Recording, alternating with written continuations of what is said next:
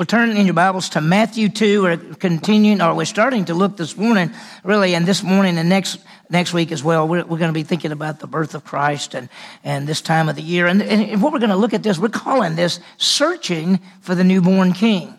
As we look at this passage, we see the wise men, the ones come from far away. They've come seeking the one born king of the Jews. They come to Jerusalem and they start asking questions. And uh, they come to King Herod. Herod asks the religious leaders. They find out they're supposed to be in Bethlehem. And they, uh, the, the Magi, and we'll talk about who they are, they go down there and they see him and they respond to him as the King of Kings and the Savior of the world. So as we begin, let me just raise some questions. Let's think about who are these wise men? And they're sometimes called magi. What, what does that mean? And how many wise men were there? And where did they go to find Jesus? And when did they come? And so as we look at this, there's um, uh, some things that are in this that uh, there are traditions that are actually contrary to the scripture. And so as we look at the scripture this morning, we'll see some things that fit together and we'll see how the Bible fits. Well, we think about the Christmas story. It's so fantastic. We usually look at Luke 2 and Matthew 2 to get the Christmas story and put the whole thing together. It's so familiar. Mary and Joseph leave Nazareth, which is in Galilee, and they go down to Bethlehem and they go because this Caesar Augustus had this census and they travel from the north, go into the south, and they go slow. And by the time they get there, there's no room. And so they end up being outside basically where the animals were. And Jesus is born. He's put in a feed trough and the Savior of the world comes and and uh, uh, they get there, and of course, uh, angels, an angel goes and, and tells the shepherds that the baby's been born, the Messiah. Good news of great joy to all people. And so the shepherds come and they see the, the baby, and, and it's just fantastic. And so, what a story! The truth of Christmas. God has become a man. Jesus Christ called Emmanuel, God with us. And that night, the Word became flesh, and the Savior of the world came, and God so loved the world that He gave His only begotten Son. Well, as we think about it, we usually think that night, we think, well, that's not all. The, the wise men were there. I mean, if you see one of those scenes, you know, you've got the manger scene. We call it a manger scene. Manger's a feed trough. But I mean, there's the baby, and there's Mary and Joseph, and some shepherds, and some animals. And then there's three guys standing over, usually with gifts, with crowns on their heads. And we say, we three kings of Orient are, you know, here's the, the Magi. The, and so the question is, were they there that night? What, what happened? Where are they? Well, let's think about it. We're going to look at it from the Word of God. And as we go this morning, we raise a couple of questions. First of all, how many wise men were there? And you know, the Bible doesn't tell us. Tradition says three. People say, well, there were three wise men and they were kings and or something. We, nobody knows. Do you know where the three came from? There's a, uh, the book, Ben Hur, Judah Ben Hur, was written by Lew Wallace. Lew Wallace, at the beginning of the book, has three men come in on camels, different places, and they all come together in one spot. And then they decide they need to go to Bethlehem. Uh, actually, they need to go to Jerusalem, is what they think of the book. And so a lot of times people from that book written by Lew Wallace, he was a, a general in the, in the, in the Civil War, um, a lot of people think, well, there were three wise men. But the Bible never says there were three wise men. In fact, as we look at the passage, we're going to see there were probably much more than three wise men. And then when did they come? You know, uh, most manger scenes you see, the wise men are standing there, but we're going to find this morning that it, they were probably they probably came about two years after Jesus was born. And we'll talk more about that as we look at the passage. So we're going to see the wise men coming to find the one born king of the Jews. So as we start, let's just realize that Jesus has been born about two years. And we'll see what passes. The city of Jerusalem is going to be in uproar when this caravan arrives from the east saying, Where's he born, king of the Jews. So look at it. Let me give you the outline of the passage. We're going to see verses one through four, searching for Jesus. They come to Jerusalem looking for Herod. They come to King Herod to find out. Uh, they go to the book of Micah to find out where the king would be born. The wise men go down and find him and they see the, the, the response is worship. And so as we look at this, now think about this. Most likely the wise men probably came from what would be modern day Iraq and it was about a 500 mile trip for them to make that trip. And, and we'll talk more about how they knew and those kind of things, and we'll see what's going on. So let's start with the searching for Jesus and look at verse 1 of chapter 2 of Matthew. It says, Now after Jesus was born in Bethlehem of Judea, in the days of Herod the king, Magi from the east arrived in Jerusalem saying, well, we'll get to what they said in just a minute. It says after the birth of Jesus Christ. And a lot of people want to say, well, that's the night Jesus was born. We're going to find that it's not. Back in chapter 1, Matthew already gives us the background of an angel coming to Joseph and in a dream and telling him, Don't be afraid to take Mary as your wife. That which is in her is from the Holy Spirit. He's the Son of God. He'll be the Savior of the world. Don't be afraid to do that. In fact, it, it says, uh, Don't be afraid. She's going to bear a son. You're going to call his name Jesus. He shall save his people from their sins. And remember, Joseph and Mary actually lived in Nazareth, but they came all the way down to Bethlehem because of the census. There was a census and they had to leave the northern part to come down to the southern part. Now, why, what's so special about Bethlehem? Well, first of all, it's the hometown of the great King David. It's called David's town, the city of David. But second, the Old Testament prophet Micah said the Messiah would be born there, that the Messiah would be born in Bethlehem. And so we're going to see that. Now, notice the verse says, after Jesus was born in Bethlehem of Judea. Now, let me just say something. It says Bethlehem of Judea on purpose. There is another Bethlehem. It's in the northern part of Israel. It's not famous at all. This is famous because this is where David was, that's David's hometown, and that's where the Messiah is born. But when you'll notice, it'll almost always say Bethlehem of Judea. It'll always say that because I want to make sure, the Bible wants you to make sure you understand which Bethlehem that it is. Now, so after was Jesus born in Bethlehem of Judea, in the days of Herod the king, Magi from the east arrived in Jerusalem. Well, first of all, who is this Herod? He's Herod the Great. He was appointed by the Roman government to rule over the Jewish people. Let me just say this.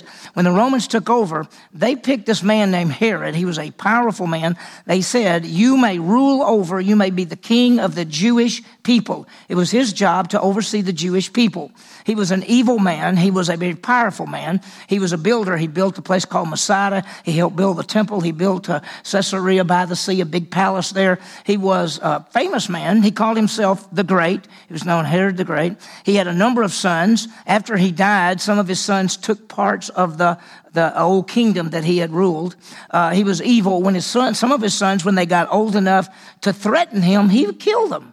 He was that kind of man. He's the same one that uh, that killed all of the boy babies in in Bethlehem uh, when he found out the Messiah was there. He he killed every boy two years old and under in Bethlehem. So that's who he is. He's an evil man. And uh, and then it says magi. Now who are these? Well, a lot of people talk about astronomy. And a lot of people talk about astrology. Astrology is where you uh, try to tell the future from the stars. And We have astrology today. Other people, it's, it's a cultish thing. But astronomers, they, these wise men, these called magi, were astronomers. And they actually studied the stars. And we're going to find out that they somehow had this idea that there would be a star come someday that would talk about a king of the Jews. Now, where would they get such an idea? Well, you remember that when Daniel, some 600 years earlier, Daniel had been taken off into captivity in the Babylonian Empire. Then it became the Medo Persian Empire. That's modern day Iraq. And, and so he told them about a Messiah. In fact, there's a passage uh, that says one day the, a star will come out of Jacob and, and they were looking for that. So many people believe that these so-called wise men, Numbers 24, 17 says there'll be a star coming out of Jacob, and they were looking for that star. So many think, people think that these people left what is what a modern day Iraq came all the way 500 miles to try to find this baby, this, this one born king of the Jews. Now, don't picture three men on a camel. I think you're going to find a caravan of people coming that far for that long looking for the king of the Jews. And we'll tell, we'll show you why in just a minute. We think it was more than three people. It was probably a lot of people. Look at verse two. It says they came, they arrived in Jerusalem, and here's what they said. Where is he who has been born king of the Jews? For we saw a star in the east and we have come to worship him. Now I want you to notice what they said. They didn't say, Where's the one appointed king of the Jews? They said, Where's the one born king of the Jews? See, Herod had been appointed king of the Jews by the Romans.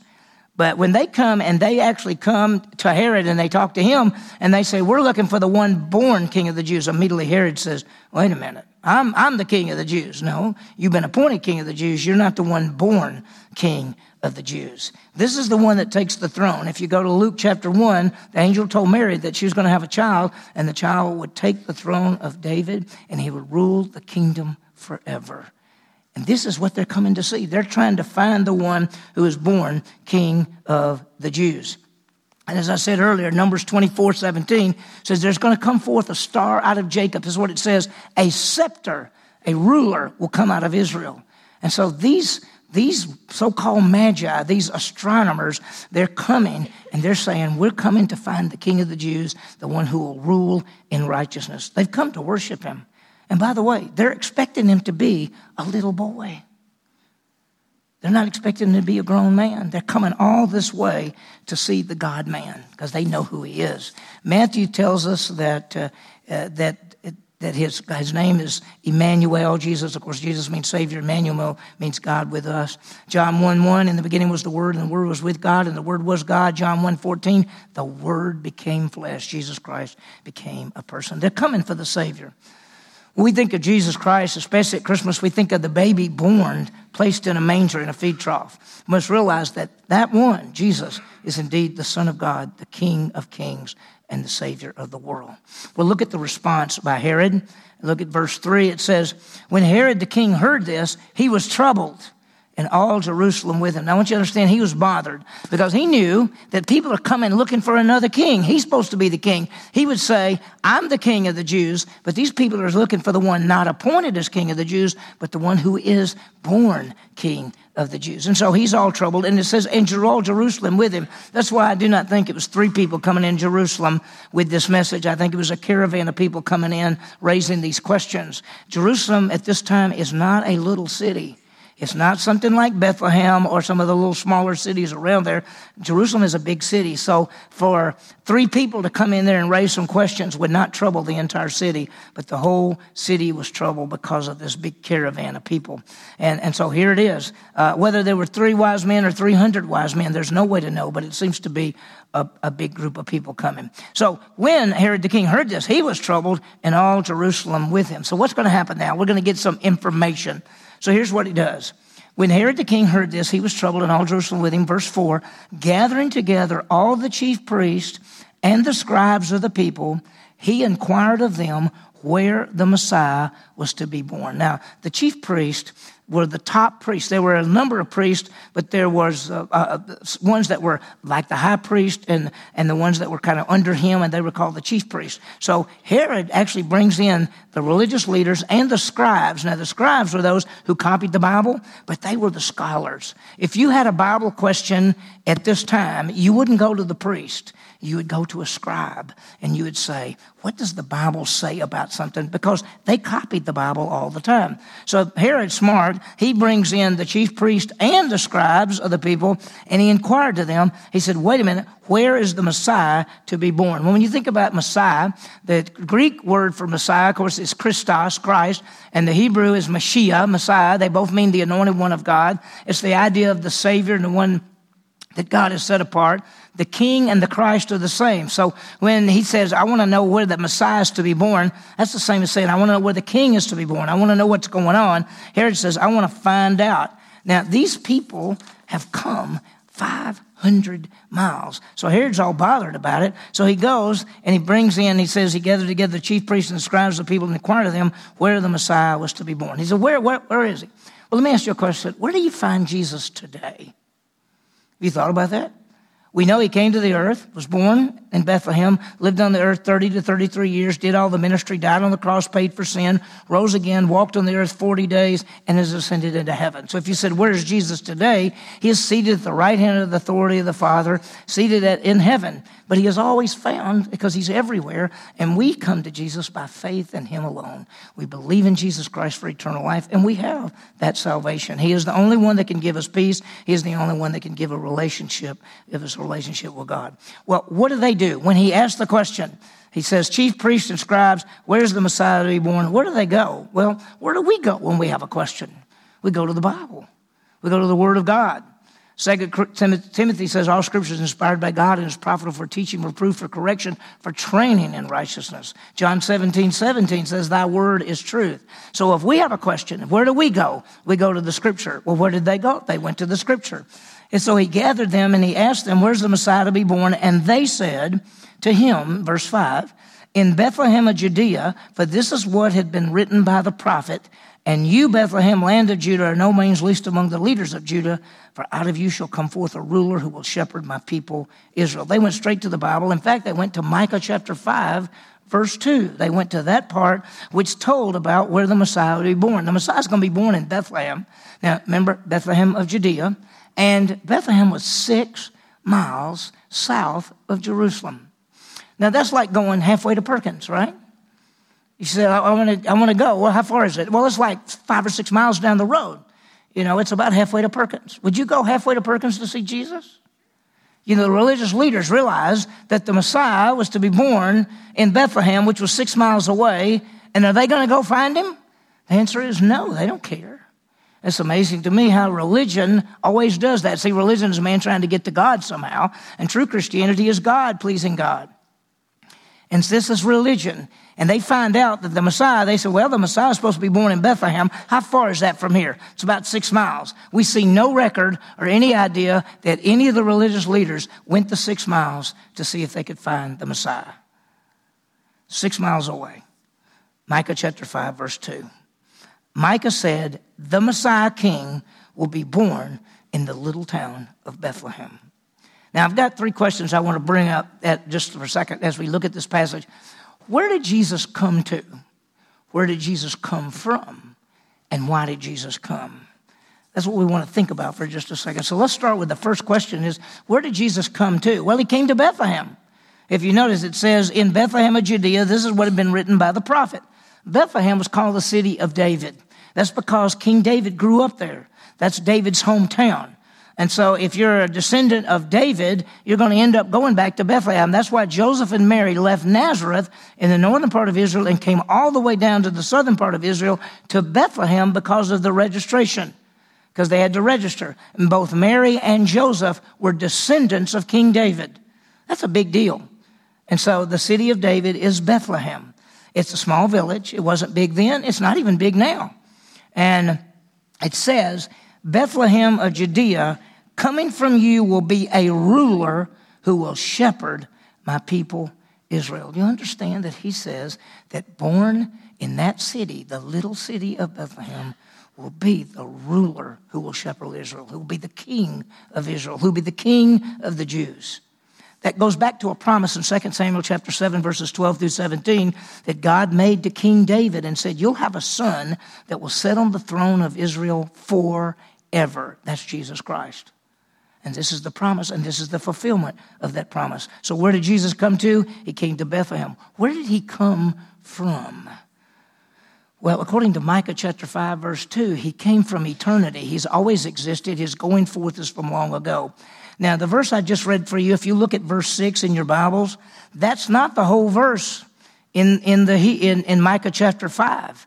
In Micah chapter 5, verse 2, he, the uh, writer of Matthew did not quote the whole verse. The rest of the verse actually says, His goings forth are from long ago, from all eternity.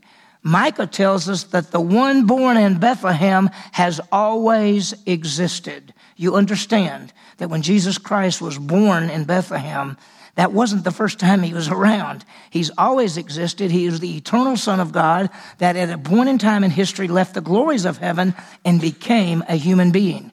Galatians 4 4, in the fullness of time, God brought forth his Son, born of a woman, in order that he might redeem us. So Jesus has always existed. So where did he come from? He came from all eternity. There's the Father, the Son, and the Holy Spirit always existing from all eternity. And so he came, and this passage, uh, Isaiah, 5, uh, excuse me, Micah 5 2, not completely quoted in Matthew, but says his goings forth are from long ago, from all eternity. We studied in Grow Group uh, Isaiah 9 6 just, just a few minutes ago. It says, Unto us a child is born, unto us a son is given. You understand that the child being born is humanity, the son was not born the Son was given. The Son has always existed. Jesus Christ has always existed. So he is that eternal one. And so if you look at this passage, we say, where did Jesus come from come to? He came to Bethlehem. Where did he come from? He came from all eternity. And then the third question is, why did he come? Well, if you look at the passage, it says he came to be the ruler. For out of you come ruler and shepherd my people Israel. Isaiah 9 6, he's going to be the ruler uh, of Israel. He's the King of kings and the Lord of lords. He's the wonderful counselor, the mighty God, the Prince of Peace, the everlasting Father, the one the government will be upon his shoulders. There'll never be end to his government. He is the King of kings and the Lord of lords. You understand, one day, Jesus Christ will come back to this earth as the king. He will rule 1,000 years on this earth. That's Revelation chapter 20. As the King of kings, Lord of lords, he'll make a new heavens and a new earth, and he will rule for all eternity. That's who he is. He is the Savior and the King. The one born in Bethlehem is the eternal Son of God, who is the King of kings and the Lord of lords. And when we think about it, he came, he can come to rule, but he had to go to the cross first. He had to die to pay for sin. The cross must come before the crown. The first time Jesus came, he came to die. The second time he comes, he comes to reign in righteousness and justice. John chapter 10, Jesus says, I lay down my life. I'm the good shepherd, and the good shepherd dies for the sheep. Jesus died for us. He says, I lay down my life and I take it up again. The religious leaders knew who the Messiah was. They knew Isaiah 53. They knew all of the suffering passages from Isaiah beginning in chapter 42 up. They knew the prophecies in the Old Testament. They knew about a Messiah who would come, and they would not go six miles to see the Messiah. While these Magi have gone 500 miles to find him. How far would you go?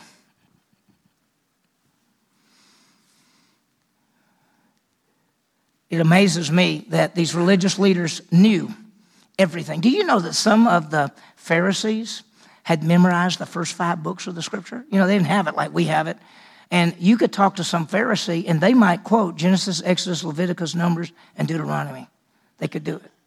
And yet, they wouldn't go six miles to see the Messiah.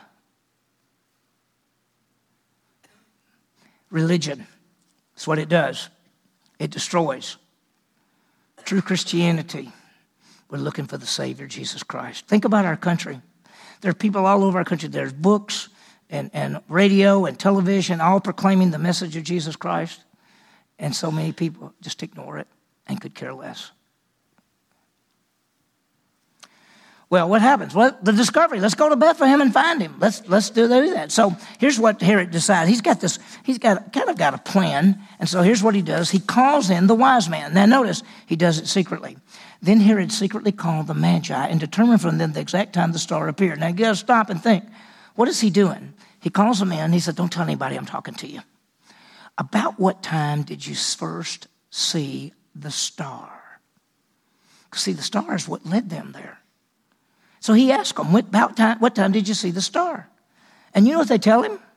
They tell him about two years ago. We started seeing it about two years ago.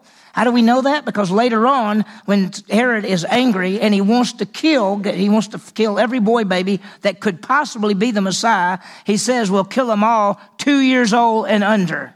About the time the star first appeared. You can read that. It's in Matthew. In fact, it's Matthew chapter 2, verse 16. Killed him two years old and under, according to the time which he had determined from the Magi when the star first appeared. So he asked them, when, when did you first see the star? And they said, It's about two years. It's taken us two years to get here. So what happens? He then sent them. Verse 8, he sent them to Bethlehem and said, Go and search carefully for the child, and when you have found him, report to me, so that I too may come and worship him. He's a liar. He doesn't want to worship Jesus Christ. He doesn't want to worship this child. He wants to kill him because he's threatened. He says, This child, whoever he is, has been born king of the Jews. Well, I've been appointed a king of the Jews, and I'm not going to have any competition. And so I'm going to find that child and I'm going to kill that child. So he tells the Magi, listen, go down there and find the child and sure and tell me because I would love to come down there and worship. I kill him. I mean, worship him because that's what he wants to do. That's what he wants to do. So look what happens. And hearing, after hearing the king, they went their way, and the star, which they had seen in the east, went on before them until it came and stood over the place where the child was. Now, let's think of some questions for a second. The star must have disappeared when they got to Jerusalem. Must have. Because we see in just a minute that as they get ready to go down to Bethlehem, the star appears again and leads them to Bethlehem to where the child is. So I got a couple of questions. Wonder why the star didn't lead them to Jesus to begin with. I don't know. Do you know? Don't know. Why did the star disappear and then appear again? We don't know. And what kind of star was this? Because if you go outside and look at stars and you start walking, they still keep going. And you go, I, am not getting close to that star. But you know what? You're going to find out that this star goes right over the house and they know exactly where he is. So it's not a star star like we always, God made something in the sky that they could follow. Look what it says again. After hearing, verse 9 again, after hearing the, uh, the king, they went their way, and the star, which they had seen in the east, went on before him until it came and stood over the place where the child was. Now, I want you to stop and think for a second. In the Greek language, which the New Testament was written in, there is a word called brephos, which means a baby. And it means a baby in the womb and a newborn baby. Okay? And then there's a Greek word, paidion, which means a little boy. In this passage, when it says, and they came to the place where the child was, it's not brephos, it's not a baby, it's paidion, it's a little boy. By this time, Jesus may be close to two years old, so he's not a baby. And so, uh, yeah, and, and, and then look, look what happened. When they saw the star, they rejoiced exceedingly with great joy. They said, There it is, it's back, it's back. Let's follow it. And so, what did they do? What is the response? But by the way, this is this is Herod who had killed uh, all the baby, boy babies two years old and under at the time of the star. How, how do you respond to Jesus? Some people can respond by worship him, and some people reject him. And we're going to see in this passage the wise men go worship him, and Herod rejects him. So what happens? It says, when they saw the star, they rejoiced with great joy. And after coming, look at verse 11 carefully. And after coming into the house, they saw the child with Mary, his mother. And they fell to the ground and worshiped him. And then, opening their treasures, they presented to him gifts of gold, frankincense, and myrrh. Now, notice, it, they're not outside. They're not in a feed trough. They're, they're not with a bunch of shepherds. They're, they're in a house and they're with the child. See, it's, it, so the response, it's not a place with animals, it's a house. And he's a child. He's not, he's a little boy. He's not a baby. And so, I mean, I hate to say it, but when people say the night that Jesus was born, there the wise men stood, they were not there. They came two years later. Shepherds were there. Mary was there. Joseph was there. Jesus was there. Angels were there. I mean, but not the wise men, not the magi. Two years later, they came and they worshiped him. Look what they came to do. Then coming into the house, they saw the child, the little boy, with Mary, his mother, and they fell to the ground and worshiped him. And then opening their treasures, they presented to him gifts of gold, frankincense. Do you understand that these men and people who have traveled all this way are falling down to worship a little boy? Because that little boy is the Savior of the world, who's going to grow up to age 30 to begin a ministry that will prove that he is indeed the Savior and the King of Kings, and he will die on the cross to pay for sin. He will rise from the grave to conquer death, and he will give as a gift to anyone eternal life who believes in him. Whoever believes in him will never perish, but have eternal life. Harold Bonner says worship is recognizing the worth, and that's what they've done. Worshiping is, is responding to who he is and what he has done. So, what do they give him? They bring these treasures uh, gold frankincense and myrrh. Think about gold its deity. That gold always has that idea of representing deity because he's the living god. Frankincense always smells good. It's like a perfume. It's real expensive. It was sweet, sweet smelling. It's like his life a perfect life. And then myrrh myrrh was used. It smelled good but it was used at burials. Shortly you know that, that before somebody well shortly before his death he got anointed with myrrh but he got anointed with it even after he died. And here he is at his at his two years old, they bring him myrrh. Now, let me just tell you something myrrh is real expensive, frankincense is real expensive, and gold is real expensive. Now, let's stop for a second and think. They brought these gifts to Joseph and Mary. Wonder why. Why would God let these people bring gold, frankincense, and myrrh to Joseph and Mary? Well, let's talk about Joseph and Mary. You realize that he was like a carpenter and they lived in Nazareth and they came down to Bethlehem because they were the descendant of David and they had no money. And when the baby was born, uh, best that we can tell, they stayed in Bethlehem for two years at least.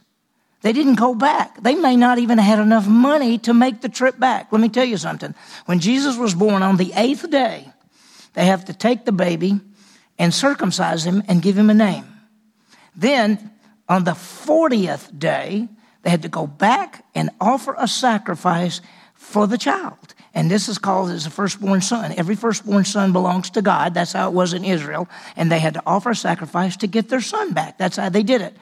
Mary and Joseph offered the most inexpensive of all the sacrifices. There were three sacrifices you could offer to buy back the son. The third one and the cheapest one was two little birds. That's all the money they had. And they spent all their money for these two little birds, and they had that for Jesus. So for these two years, they're barely making it. All of a sudden, these people show up and give them what? Gold, frankincense, and myrrh. And you know what they could say? We're rich. They could say that, but you know what? Why are they going to need that money? Because they're going to find out that Herod is planning to kill, the kid, kill all these boys and killing him. And so an angel warns Joseph and he says, You better flee to Egypt and stay there until I tell you you can come back. And there was no way they could have gone to Egypt without any money. And yet they now have gold and frankincense and myrrh. And they went to Egypt, and we think they stayed there maybe two to three years before they came back. So God provided for Joseph and Mary and Jesus as they have to leave town. In fact, if you look at the next section in the Bible, it says the flee to Egypt, they have to go there. So this, they, they give them all these things. Now, watch what happens. It says, having been warned, and, oh, I just want to say one other thing. They, they fell down to the ground and they worshiped him and then gave the gifts. They understood that that, that child, that little boy, is the Savior of the world. When you think of Jesus, what do you think of? Do you think of the Savior of the world? You think of the one who died for you? You think of the one who, who left the glories of heaven and became a human being so he could take your place on the cross, that he could be your substitute to be the satisfactory payment, not for your sins only, but for the sins of the entire world? Is that how we think about our Savior, Jesus Christ? Well, here's the warning. And, and here's what here's the warning. Notice it says, and having been warned by God in a dream not to return to Herod, the Magi left their own country by another way. They left. They went, they, they, they were warned and they took off. And by the way, God has warned us. He says, wages of sin is death. Everybody sinned. We all owe God death, which is separation. But He's given us something great. He said, God so loved the world, He gave His Son, Jesus. Jesus came and died in our place. So even though He's warned us, He said, I've warned you that sin equals death, but Jesus has died for you. The story of the Bible is how the perfect God brings sinful man back to himself using his son, Jesus Christ. Jesus died and rose again. Whoever believes in him will never perish, but have everlasting life. The wise men left having worshiped the King of Kings and the Lord of Lords. May this Christmas we worship the King of Kings and the Lord of Lords. Let me quickly give you these applications. Let's make known the message of Christ. He is the Savior. He is the King. He is the one born in Bethlehem. He is the only way to God. He is the way, the truth, and the life, and no one comes to the Father except through Him. He is the mediator, the one born in Bethlehem. And so just realize who He is. And when you're with family and friends, uh, talk about who Jesus really is and why we come together. And let me just say this. There may be some of you who have never understood about Jesus and who He is. Jesus died on the cross to pay for sin and rose again to conquer death, and he offers to you a gift, a gift of eternal life. If you have never believed in Christ for eternal life, right where you're sitting right now, you can put your faith in Christ to give you eternal life. And the moment you believe in him, he gives you eternal life, and you are saved and saved forever. That's why he came. He came to die and rise again and to offer the gift of eternal life to all who simply believe. let me give you one other application quickly. Let's respond to Christ in worship, who he is, just like these wise men. They fell down and worshiped him. As believers, may we worship Jesus Christ, giving him the gift of our lives. Now remember, salvation costs us nothing, but as a believer, one of the great gifts you can give him is yourself. And you say, Lord, I want my life to count for you.